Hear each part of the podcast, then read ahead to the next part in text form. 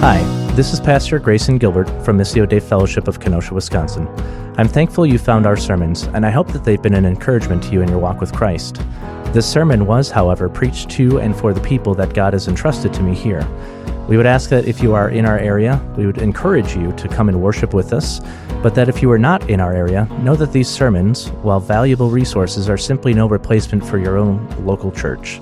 And so, in light of that, we would say you are to submit yourself to the faithful Bible teaching church and shepherd in your area. Thank you. Today, I said we'll be taking a look at Psalm 47. So, if you have not simply opened up yet, I would ask you to do so and to follow along with us as we make our way through. Now, Psalm 47 is what's called an enthronement psalm. And the concept behind an enthronement psalm is relatively simple in that it celebrates the installment of a king. Now, in this particular psalm, we find that the king is none other than God himself.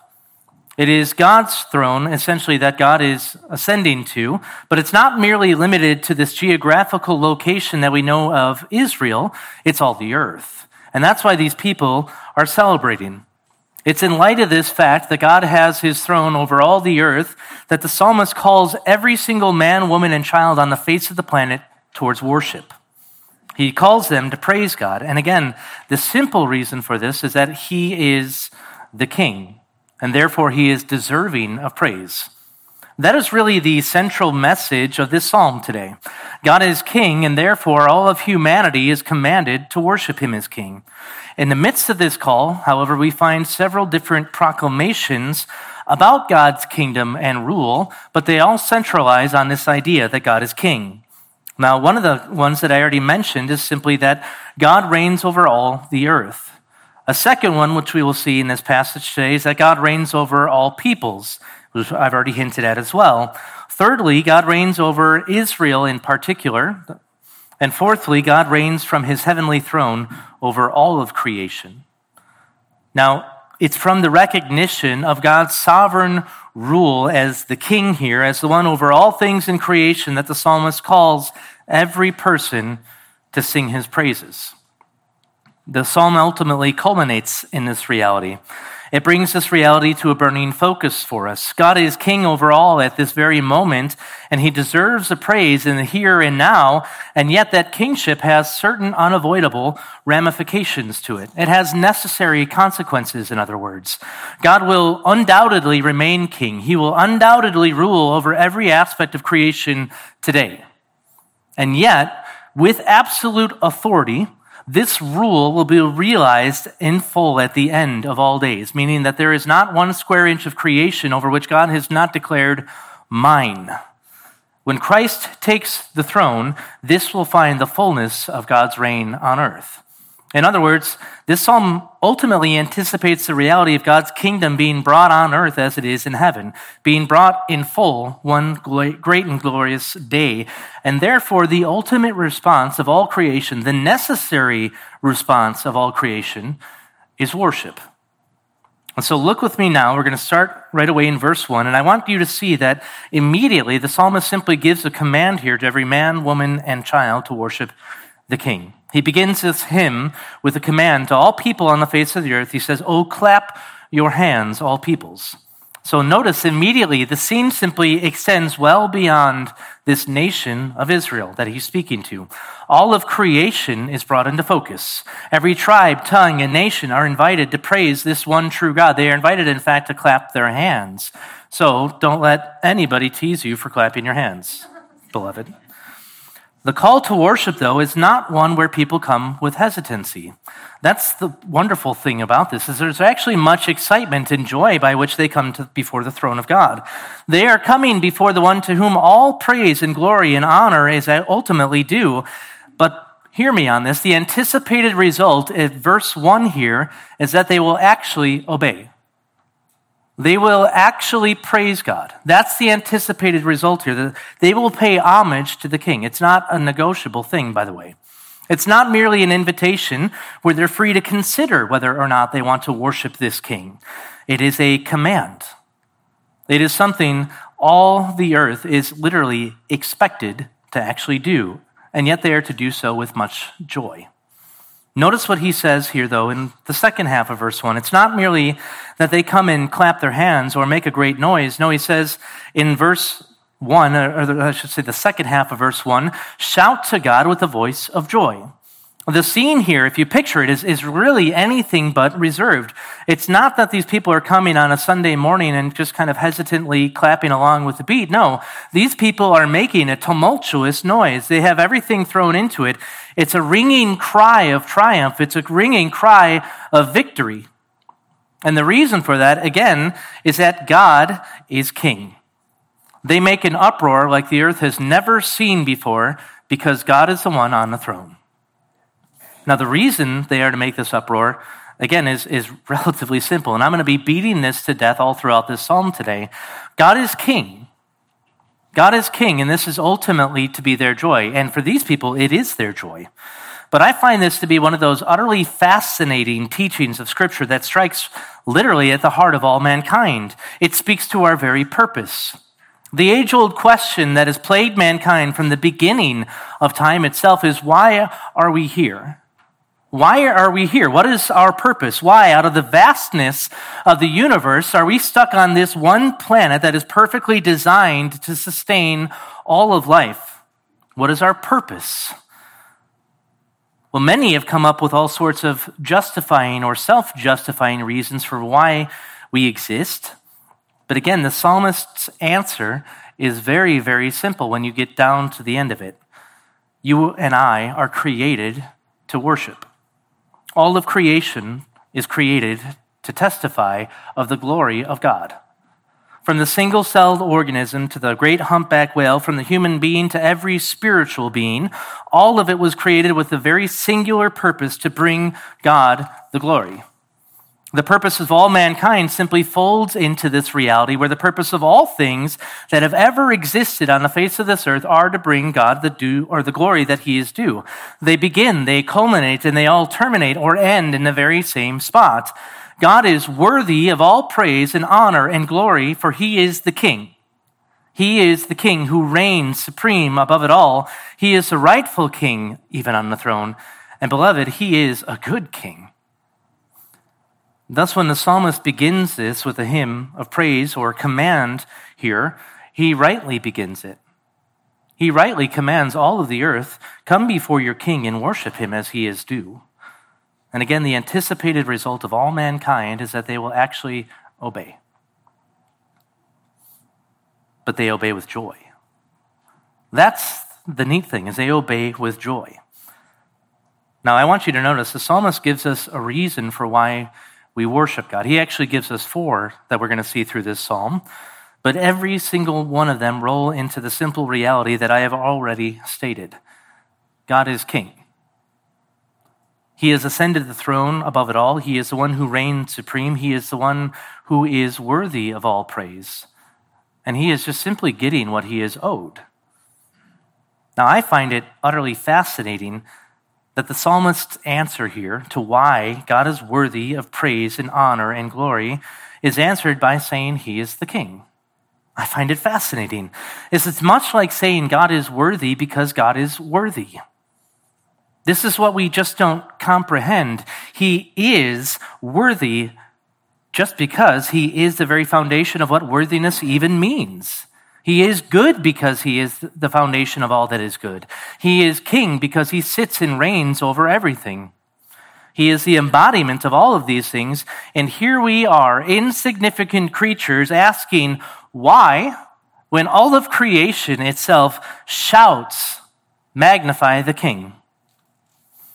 The psalmist just doesn't play our conventional rules, does he? He's just not interested in it. He doesn't find it interesting to convince you why God is worthy of worship ultimately. He just simply commands you to worship the king. And he says you're expected to, do, to obey this simply on the basis of the fact that God deserves it because he is the king. He doesn't say you should worship God because he is the perfect embodiment of love. He is so, so good and kind to us. He gives us good gifts. He shows us far better than we could ever hope for or deserve. And this is all undoubtedly true. We know this from Scripture. These statements are true. They are certain without a a shadow of a doubt, God is infinitely kind and good and gives us far greater than we ever deserve. But here, the foundational reason for why God deserves the glory is that he is altogether glorious in his rule as the king. To fail to honor God as king, then, at least how the psalmist paints it, is that you are in denial of reality itself. You are simply denying reality. And this really cuts to the very heart of things, doesn't it? It paints a vivid picture for us for why people deny the existence of God and why they fail to submit to Him as King. It's not because they pursued things with this utmost intellectual rigor that they, of all people, of all time, have somehow managed to be wiser than the rest of them, or even wiser than God. It's not because God has failed to be good or kind or gracious and loving. It is not because they have figured out a better sense of morality than He. It's not because you and I need to simply prove God's existence to them. No, the reason behind all of it is that they hate the very idea of giving God the glory that He is due. They hate it. That's how Scripture portrays this reality. In the innermost parts of their hearts, the answer for why so many people reject their Creator and fail to love Him as He is due is not because God is unworthy. It is not because God has failed to show them that He is worthy. Rather, as the Apostle Paul tells us in Romans 1, they have suppressed the truth of God's worthiness in unrighteousness. God has clearly revealed that He is worthy. He has clearly revealed Himself in all of creation. And the reason that he has done that is so that all are without excuse. And yet, what does the debased mind do but turn and give glory to literally everything else in all creation except for the one who created it? Now, think of yourself before you even knew Christ. I mean, this was you, this was me. The only reason why we came to understand the gospel of Jesus Christ is because God, the sovereign one, opened up our minds to understand it. So when you get down to the base level of everything, the only reason why people don't give God the glory that he is due is because they do not wish to submit to the king. They don't need a list of reasons why they are to worship God, according to this psalm. It is self evident. It is self evident. But nonetheless, there is a wake up call here. There's a wake up call in this psalm, much like there's a wake up call throughout all of Scripture that just simply declares that God is King and therefore we worship Him with gladness. God is the King and therefore we worship Him with much gladness. This is our purpose. This is the reason why we were created. This is the reason for your entire existence, beloved. And I want to simply show you this as we make our way through the rest of the psalm as he declares that God is king. So look with me now at verse 2, where we see that the Lord Most High reigns over all the earth. This is what the psalmist says here. He says, For the Lord Most High, that is Yahweh Most High, is to be feared, a great king over all the earth. Now, the title given to God here, that is Yahweh Most High, is explicit in what it means. It says that Yahweh is literally the highest of highs. He is the highest of all things above all other creation. He is elevated far and above all that was, is, and ever shall come to be. No square inch of creation, in other words, lay outside of his kingship or his kingdom. The very reason, therefore, that God is to be worshiped is because he is above it all. That's what he's saying here. This includes even the earthly kingdoms that he knows so well. Thus, the call to worship is a call to recognize that God is king above it all. It's not that he is going to become king or that he somehow has to compete with the various little kingdoms of this earth and vie for power. No, he has ultimate authority already established. He already possesses the earth and all that it contains. But notice what he says about this king. Right? He immediately makes this statement. God already has everything. He says, This king of all the earth is to be feared. You are to be afraid of him.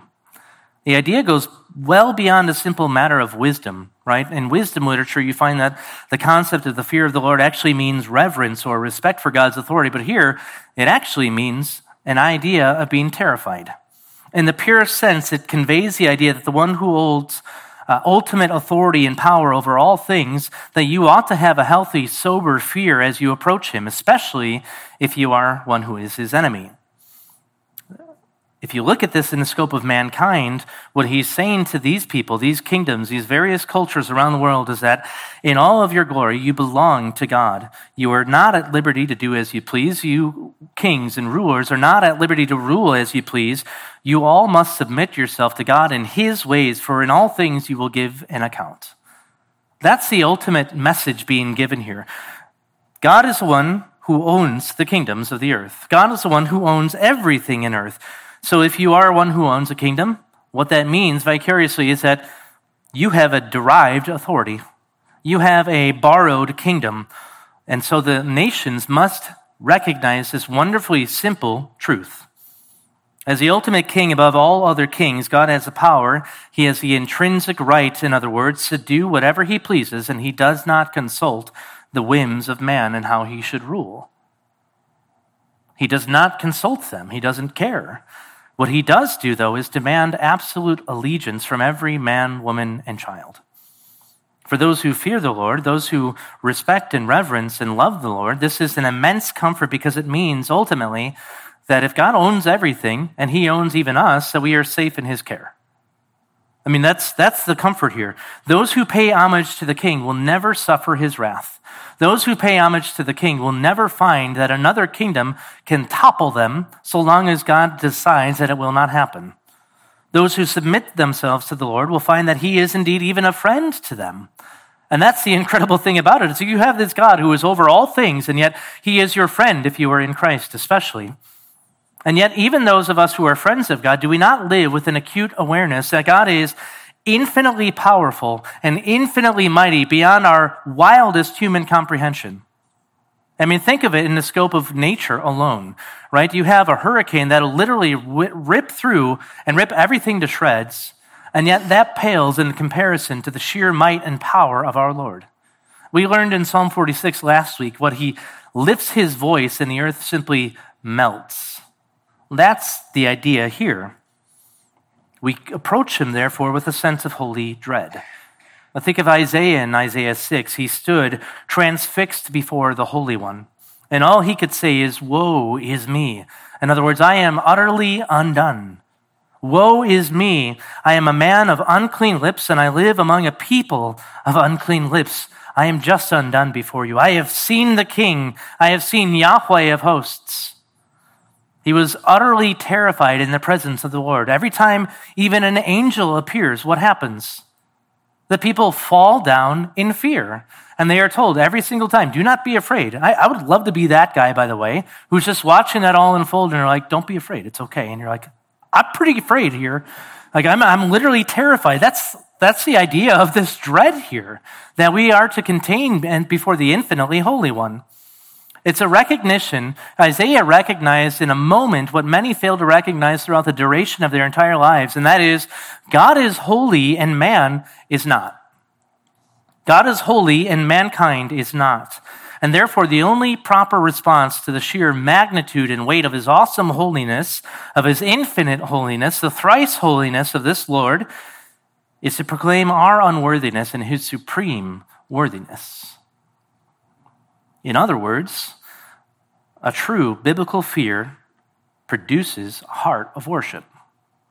When you're in awe before your king, you are left with no other regard but to worship. And for those who do not fear the Lord as he is due, his absolute power and sovereignty and everything else that is contained within him is a thing of immense terror. It is a terror beyond all other terrors. He retains the power to both destroy body and soul, as Christ says. That's the idea similarly portrayed here. He is poised above the nations. He is poised and ready to pour out his wrath on his great enemies, those who do not approach him with a sense of reverence or fear or dread, even in worship. He stands ready to judge even the kings of all the earth if they do not submit to his rule. If the nations draw near to God, though, and submit to Him, they find everything. They find life, they find forgiveness, they find love and hope and even peace and incredible amounts of joy. But if they fail to do so, there's an explicit warning here. God is king. You are not, O oh man. But he gives them yet even another reason to worship the king in verse 3.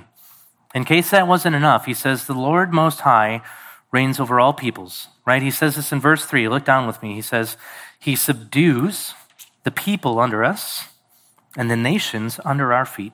This is the psalmist talking about Israel here, but the specific context of God's reign is seen in light of the victories that he has given this nation. Now, more than likely, the psalmist is referring to the conquest of Canaan. Right? The Israelites come out of the wilderness and go into the promised land. And this is bringing to mind all those different victories where the Lord had provided and gone to battle for them. So, in every sense, these people, the psalmist and all of Israel could look back and see that God had delivered them from giants in the land. I mean, literal giants in the land. They had delivered them from the vast number of fierce and mighty warriors who stood against them in all of Canaan and beyond. God toppled the walls of Jericho, right?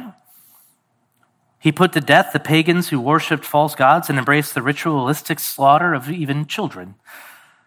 And long before that, God delivered them from Pharaoh in Egypt. So, in every single aspect, they're just looking upon all the people that God Himself has defeated, and they can say, the nations have been brought under submission to Him. The imagery of this being, or the nations being brought under submission to Him, by the way, or being brought under submission to Israel, and placed under their feet, or paints a picture of just utter defeat.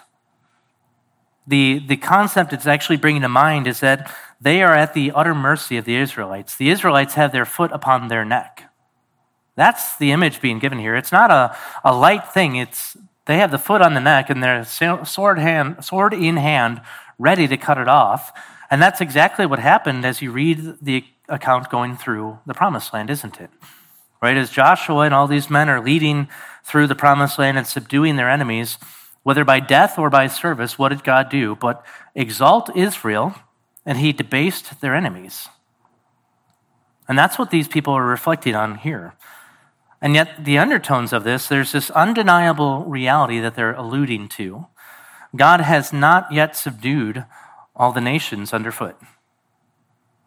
The implicit warning, then, for those who reject God as king, again, is that he is king regardless of whether or not they submit. Think of all the people who would tell God what's what if they could see him face to face. Think of all those brave and yet foolish souls who have uttered blasphemies in their murderous hearts and say they will never bow the knee. I was that man at one point. I know some of you were right along there with me. All right, these are the very same ones that he depicts will not have a choice when the day of reckoning comes and the Holy One appears. Undoubtedly, there's this future aspect to it where the nations will come, they will pay homage to the king in recognition of his rule. And that's what he pictures here, right? They come, they're with joy, they clap their hands, they shout, meaning ultimately they repent and trust. But here it carries a militaristic tone to it. In this section, it speaks to utter triumph over every single enemy. He subdues the people under us and all nations under our feet. What does that do but drive them to a proper fear? Or that's at least what it's intended to do. Right? It's a recognition of saying if God is with them, who the heck can go against them?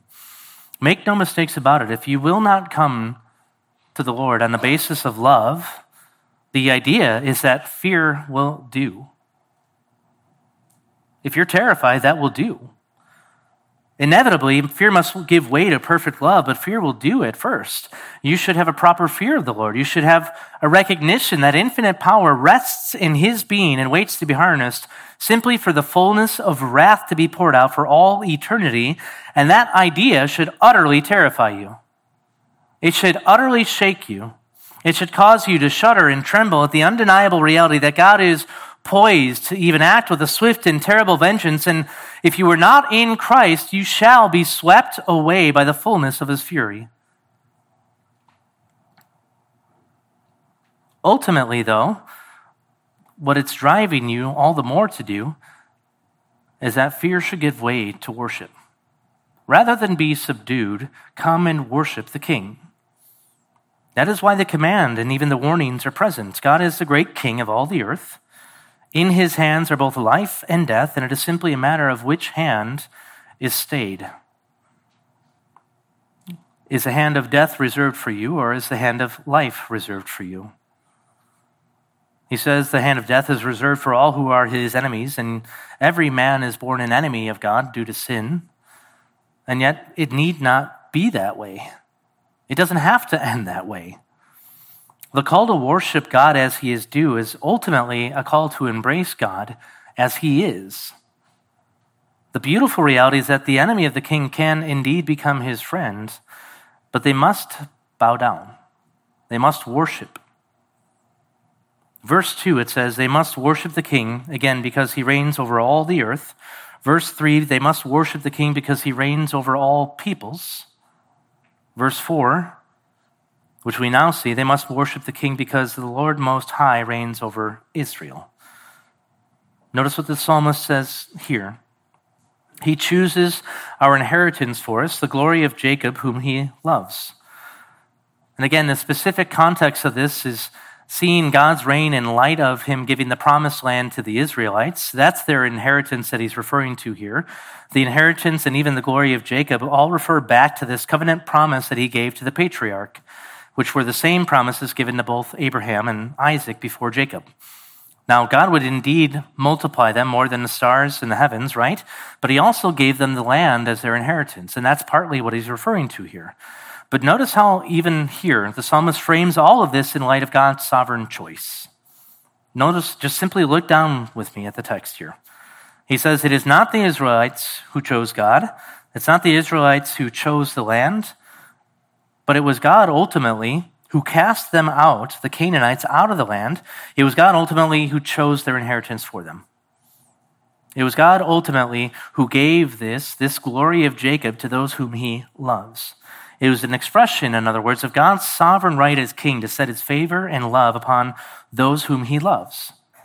Not a different people, but for these people. So every time they are seeing victory, they are seeing God's confirmation where he set his love and ultimately his covenant upon these people. The land was given them as their inheritance. By his sovereign choice, then, they would remain in that land.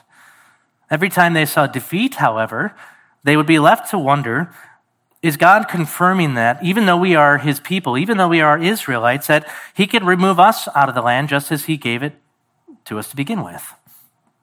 Well, you've seen in some Psalms that we've already touched on that that was indeed the case, but ultimately, the reality is that he's still showing them, again, all of it is by his sovereign choice and favor upon them, and not ultimately on the basis of them right? They, they could stand to be judged and cast out of the land at various different points, which we find in the Old Testament, but ultimately it rests securely on the promises of God.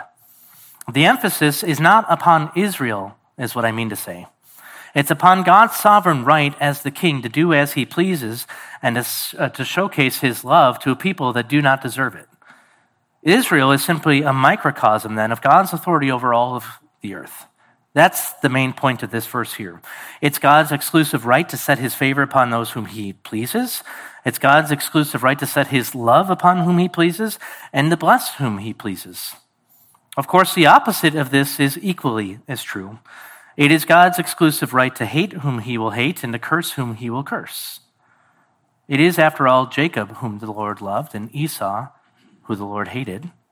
It was those who cursed Israel whom the Lord cursed.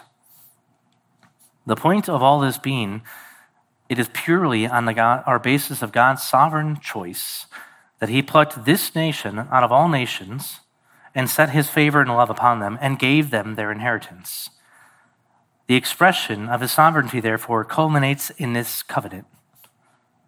For Israel, this is an expression of His love. It's nothing they earned, but for the nations, they see this divine favor resting upon these people, and the idea is that they are to take warning. Right? If he is pleased to give his good gifts to whom he loves and does so on the basis of his sovereign choice, they are called to simply recognize that God has done so.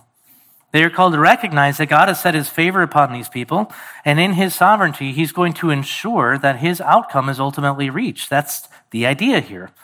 Those who bless Israel, again, this is a Deuteronomy, curse back in Deuteronomy 28. Those who bless Israel are found to be blessed, but those who curse Israel are what?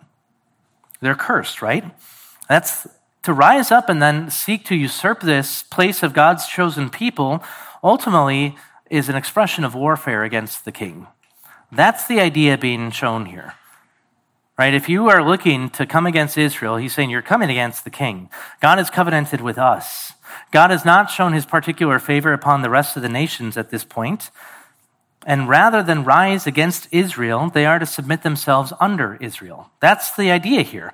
Israel is the one uh, nation guaranteed an inheritance in the promised land. They are the one through whom all of the Abrahamic blessings will flow. And that will indeed include all the earth one day. But for now, what he's saying is look, you are not to make warfare against God's chosen people. In much the same way today, it applies in some sense where you can see that God's love rests upon his people in the church. He has secured our heavenly inheritance. And so the idea is that no enemy ultimately shall prevail against God's chosen people. But there's a warning there too. If you come against God's people, what happens? God will judge. God will do what is right. There's a reason why the martyrs cry out from heaven, Why have you not yet avenged our blood? The idea, again, is that God is over all of the earth. God is over Israel in particular here. But for us, we know that God is also over the church. He is over all of the people of God. Thus, the implicit warning is seen. If you come against God's people, you ultimately are making war against the Creator. All of God's earth is just that it is God's. He will give it to whom He pleases, He will take it from whom He pleases. Every man, woman, and child, therefore, is to pay homage to this King who gives and takes just as He desires. He not only expresses dominion over all the earth, He not only reigns over all people, he reigns over his people. He reigns over his people. And at the end of all days, the inheritance that he has pledged to us is that all the nations shall be in our possession. We will be given a new heavens and a new earth, and all the earth will be in our possession. We will rule and reign with Christ. I mean, that's an undeniable reality. And set in the backdrop of this psalm, there is no mistake about what it's saying. At the end of all days, God will be king. God will be the one lifted high and above every other thing. We will join him and worship him and praise him just as we are supposed to do. But there is no question of authority. There is no question of dominion and whose kingdom will reach to the ends of the earth. It will not be any kingdom on this earth. And that is a guarantee. What that means is simply every single kingdom that you see in the here and now is ultimately going to be swallowed up in God's kingdom. His is the one kingdom that will rule for all eternity. Mankind will either therefore give him the glory that he is due and worship him, or they shall fall just as the nations fall. No amount of kicking and screaming, no amount of fist shaking, no amount of willful rejection will change that God is king. He is the rightful sovereign he is the one who sits enthroned above it all and will have his kingdom. The entirety of the psalm thus far has simply emphasized different aspects of this. Every bit of them are, though, swallowing around this idea, or not swallowing, that's a terrible word to use for that. Every one of them are revolving around this idea that he is king, he is sovereign.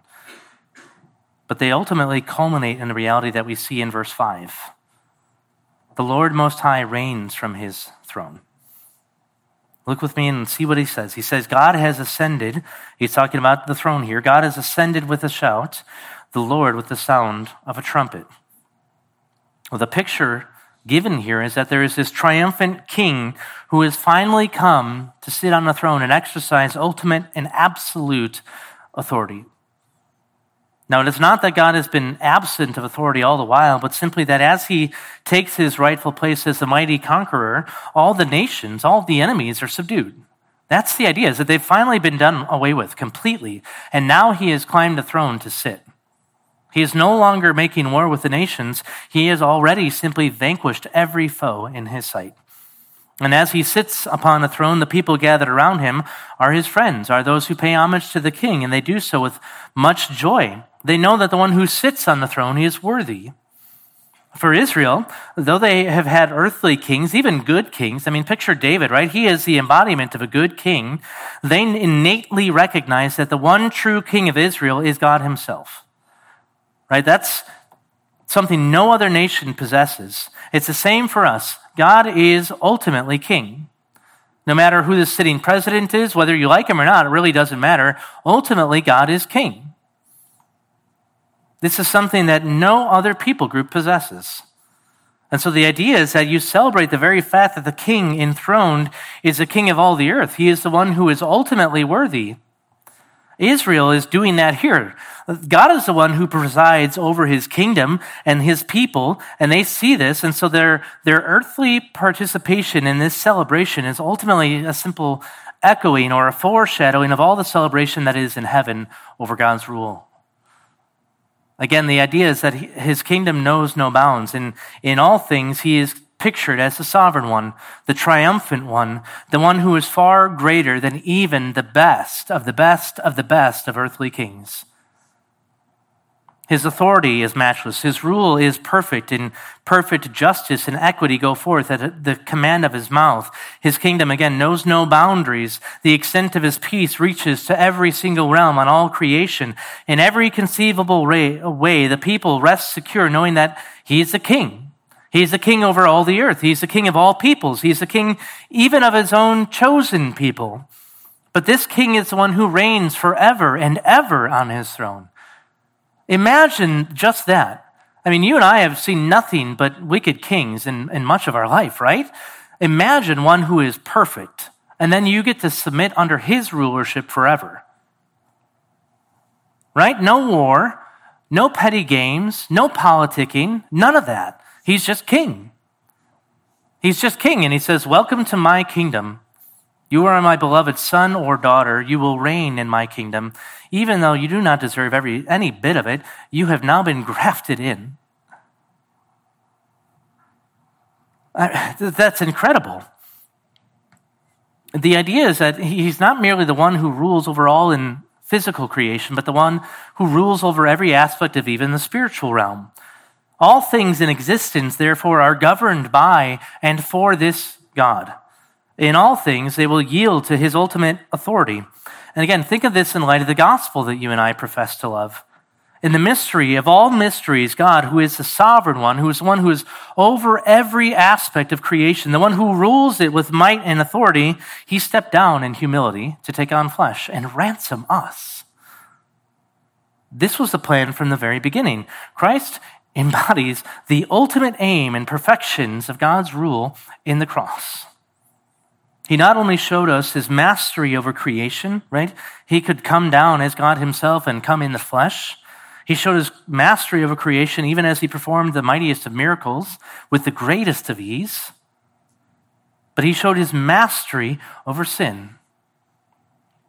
He showed his dominion and authority over Satan and the demonic realm. There was not one demon who, even looking upon him, didn't do anything but quake and shake in terror for they knew their end was set. And yet, with the greatest of ease, he cast them out. And he even gave that authority over to the apostles. And yet, the greatest of all these things, the greatest of all these things, is Christ even showed his dominion and authority over death itself.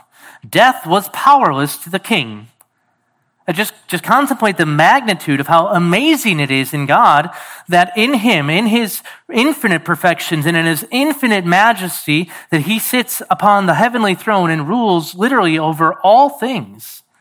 All things.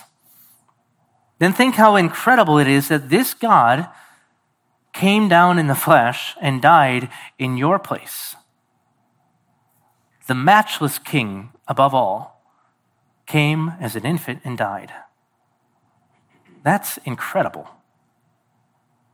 From the very beginning, though, all of it is demonstrative or demonstrative of his ultimate authority over everything.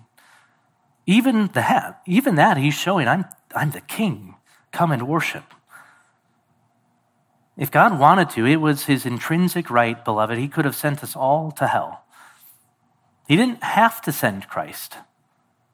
In the fullness of time he did. But what I mean to show is simply that in God's sovereign choice, he could have elected to just wipe us all out. He, it would have been his prerogative to do so. We would have been worthy of that. He could have simply wiped us all out as Adam and Eve chose rebellion instead of loyalty because he was king even then. He could have easily done away with Israel and all of their rebellion, and he could easily do away with you and I and all of our rebellion. But in God's infinite perfections and sovereignty, he instead chooses a people for himself. He instead chooses a people for himself, and he gave them Christ. And then to Christ, he gives these people as his own possession.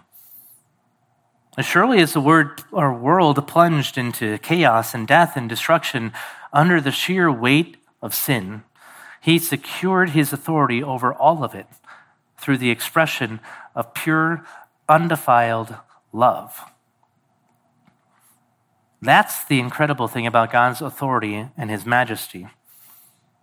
He showed it through pure, undefiled, sovereign love. And that will be shown to us throughout all eternity. Out of all who have come and gone on this earth, Christ alone has proven to be the worthy one. He will alone continue to be the one who is worthy. He is the one who will be worthy to break the seals. He, will one, he is the one who will be worthy to sit on the throne of David. He is the only one worthy of ruling the nations. He is the only one worthy of shattering the rebellious nations with a rod of iron. He is the only one worthy because he secures peace. He is the king. It's not even an effort for him to do so. But, beloved, in light of all of this, he is the one that is worthy of worship. The simple reason for why that he is worthy is that he is king over all. And yet, how good and amazing, again, is his rule and reign. He's not merely a good king, he is a perfect king in every single way. And so, the proper response to these foundational truths of God being king in literally every single manner is worship. It's doxological. It is engaged in praise. And that's what he's now going to show us through the rest of this psalm. So look with me now at verses 6 through 7, where we see the psalmist now direct our hearts to sing praises to this one who is worthy. Notice he says here, sing praises to God, sing praises. Sing praises to our King, sing praises. For God is the King of all the earth. Sing praises with a skillful song. What do you think God wants us to do, beloved? Five, five times, right? I mean, five times there's this singular command. It's repeated and given to all the earth. Sing praises to the sovereign one and king. And the, the emphasis is quite intentional. It's not simply that it's just a non negotiable, as we've already seen, but that people are created with this express purpose of worshiping God. He highlights, though, how glorious and how great this God truly is. Five times you are commanded to sing his praises. But again, notice the reasons why we are given for why we should sing praise to God. Again, it is purely because he is king. Sing praises to God, sing praises to our king, sing praises for God is the king of all the earth. Right? When we come to worship the king, we do so out of an awareness of the fact that he is king. This is our proper response as creatures before our creator. Worship is not designed to suit your particular preferences or your music styles or your tastes or even for your own pleasure, or mine, by the way. It's not designed for the unbeliever. In no sense is it designed to cater to humanity. Instead, it's all designed to cater to the one who is worthy, to the one who is the king. In other words, worship is simply designed to exalt and to please God Himself. The whims and the fancies of men need not apply. They need not factor into the equation. We worship God for who He is on the basis of what His Word has revealed in the manner that He has prescribed, and we do so for His glory. None of us factor into that equation. It's not for our glory, it's for His glory. But notice it's not merely that we sing praises to the God on the basis of who He is, we're to sing skillful praises. And he says God is worthy of excellent and skillful praise, again, because he is king over all the earth. The idea is that we ought to respond then in an appropriate manner. Now, the, the command here to sing God's praises with a skillful psalm is that it's a wisdom word, meaning it's, it's to be born out of a proper reflection of theology or truth, if you will. It must be well done, but it must be true. The idea is that it transfers or it translates to prudent or wise or having insight when he talks about doing this with skill. The specific intent behind it is that as we sing praises to God, it is to be well thought out, but ultimately it must conform to the very word of God that he has given us. Wise praise then must live high a proper theology of God.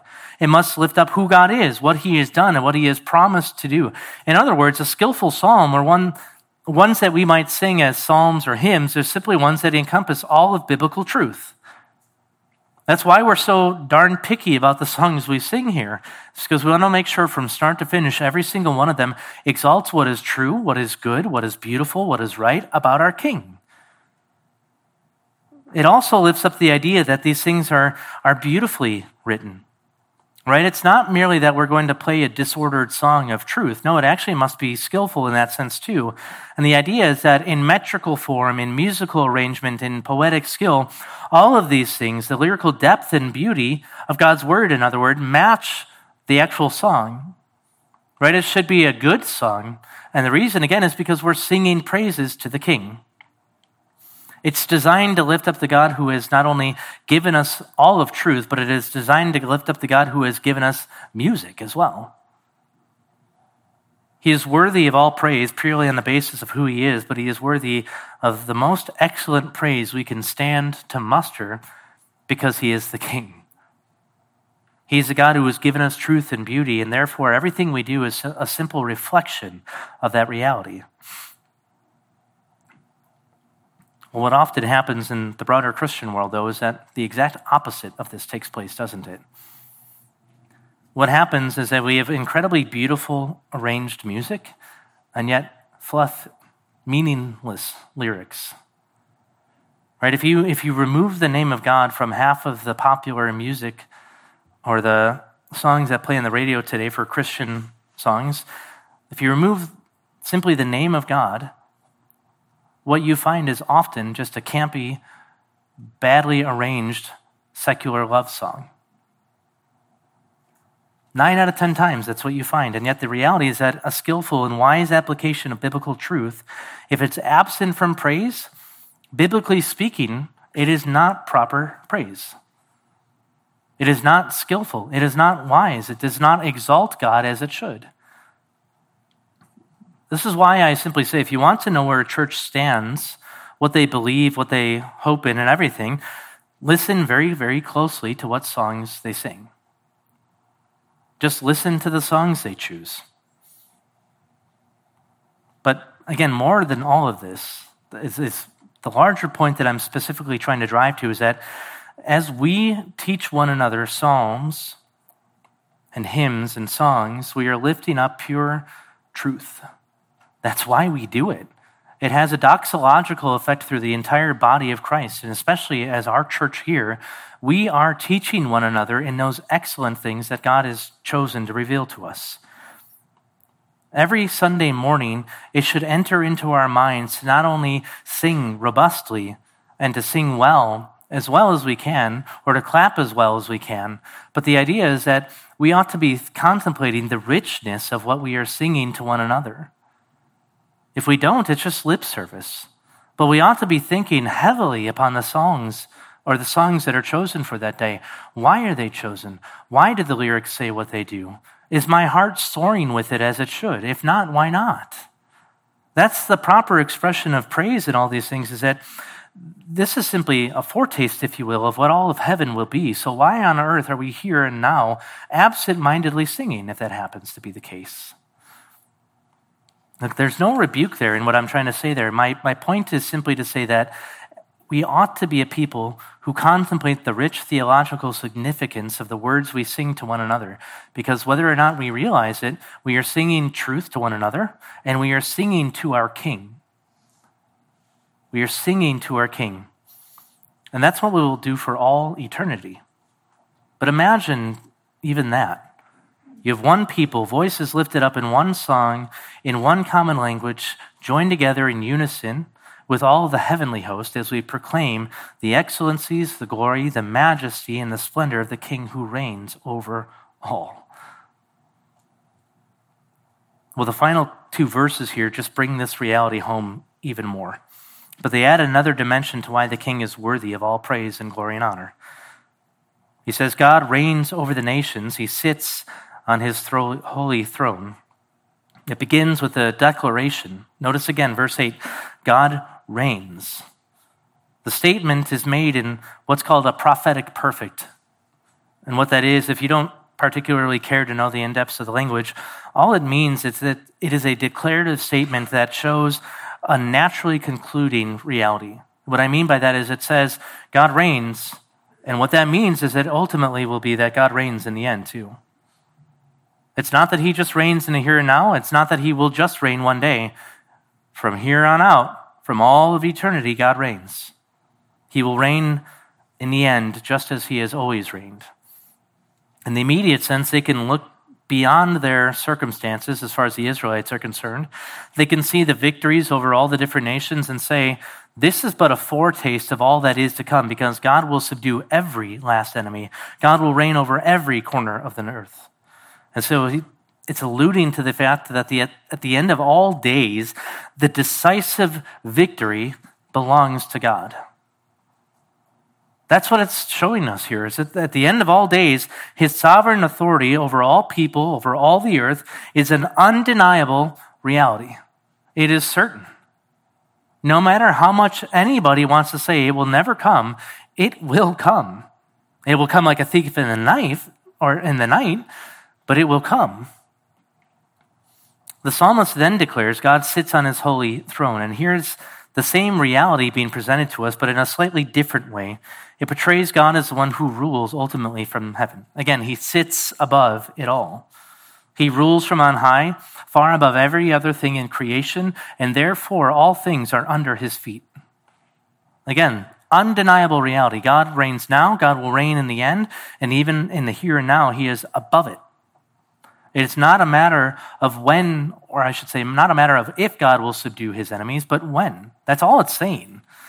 He's already poised and ready to act, and he's saying that ultimately God will do so. He will reign over every bit of the earth. And yet, the beautiful reality is now that we can see in verse 9, it's not just that God subdues his enemies, right? There's an aspect to this where the promises given to Abraham are being realized here too. What he's saying is that there's actually nations that were outside of the original covenant that are now coming into that covenant. In other words, it's foreshadowing the Gentiles, which is you and I. Anybody who's not a Jew in this room is a Gentile, by the way. What he's alluding to here is the reality that God has chosen, again, a people from every tongue, tribe, and nation, and he will have his inheritance. It's a guaranteed result. Look at what he says in verse, verse 9. He says, The princes of the people have assembled themselves as the people of God. They have assembled themselves as the people of God, or of the God of Abraham. For the shields of the earth belong to God, and he is highly exalted. Again, he reiterates that same foundational truth that we have heard from the very beginning, but everything is given in light of the fact that this king is now reigning over the earth, and these foreign peoples are now coming and submitting themselves to him as their God. Right? They have come as the people of the God of Abraham. They have attached themselves to his rule and to his reign, and they have joined in that incredible celebration of the fact that God is the worthy king on the throne. Again, all of it is foreshadowing the inclusion of the Gentiles. Right? This happens long before Christ comes on the scene. But in the Old Testament, there's all sorts of glimmers of this hope throughout it. There's these foreign nations who will forsake their false gods. They will forsake their false ways. They will come to worship the one true God and join with the people of God. And ultimately, they will become his people. They will become sons and daughters of the Most High. And this is all a work that is happening in, in the here and now as you think about it. God is actively at work bringing a people of his own sovereign choice to himself for the purpose of praise and glory. That's ultimately what this is all wrapped up under here. That righteous king that is portrayed in this psalm is ultimately going to be Christ. The people of the God of Abraham that are coming, these foreign nations and rulers, are all joining into Israel. Together we are the people of God. And from the very beginning to the very end of all creation, those people will be the ones that sing before him for all eternity. But the idea is that they come together under the common banner of one king who reigns supreme forever and ever. In one unified voice, they sing of his praises and no other. The psalmist, again, gives a reason for why all of this is so. He says, The shields of the earth belong to God, and he is highly exalted. The shields of the earth is simply talking about all the mighty warriors, right? Everyone who comes to battle, all of them are his. They're his armies. Even if they want to try and stand and fight, they're his armies. Nothing's going to escape his grasp. But he says even here that these men are coming to him in joy, in celebration of the one that he is king. But at the end of it all, he ends it much like he begins. God is the one who is highly exalted. This is a reason why the Gentiles will come. Ultimately, God is the one who is highly exalted. This is the reason why God chose Israel. Again, God is the one who is highly exalted. This is why he is king, beloved. He sits above it all. He is the one who created it from the very beginning and will sustain it to the very end. And at the end of all days, he will give a new heavens and a new earth, and all of God's people will sing for joy because we will no longer taste of sin and death and Satan, what we will taste of is pure goodness and beauty and truth in everything for all eternity. We will be under submission to the one who rules over all with absolute authority, but the one who rules in love and peace and mercy and ultimate justice. To the end of his government shall know no bounds. To the increase of his peace shall know no bounds. From that day forward, from the day in which he steps on upon the throne of David and subdues all of his enemies underfoot, there will be nothing but utter, complete perfection. That's the beauty of what this psalm teaches us here. He's saying that the enemies will be subdued. God will usher in his kingdom. He will rule from his throne. It's an undeniable reality. Undeniable reality. You can fight against it, or you can join us in worship and praise to the King who is worthy. That's what's being lifted up here. All of created order will inevitably go the way of praise, anyways. It, it just it has to. They will either bow the knee in submission to God as they are cast into the lake of fire forevermore, or they will bow the knee before all that takes place, and they will join him as his children for all eternity. That's the reality of what it means to be king. He shall have his way in the end. We are just men. We picture ourselves much differently, though, don't we? But we are just finite men and women. The sovereign one is king. So, what do we what do we do with this? What are some implications? I want to try and make my way through this relatively quickly, but the the implications of this really are astounding. I mean, they're astounding if you can wrap your mind around it. It is in light of the fact that all things will be under submission to the king that the psalmist calls all people to worship. It says it's in light of the fact that this is the inevitable end of all creation that you should come and worship the king. He guarantees that the kingdom shall not end. He guarantees that his reign shall not end. Therefore, worship. The call to believe the gospel is a call to worship. First and foremost, the gospel is about God getting the glory that he is due. That's why we preach it. That's why we bring it to those who are unreached peoples. We want more worshipers. We want more giving glory to God. Every time God brings a sinner to repentance and faith, all of heaven literally stops and rejoices. Just one sinner the angels sing of God's praises. Think of what will happen in the halls of eternity.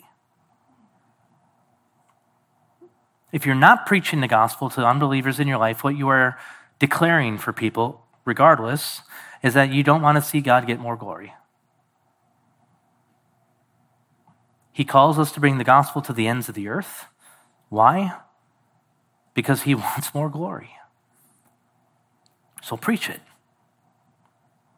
And secondly, what this psalm teaches us is God is chiefly concerned with glory.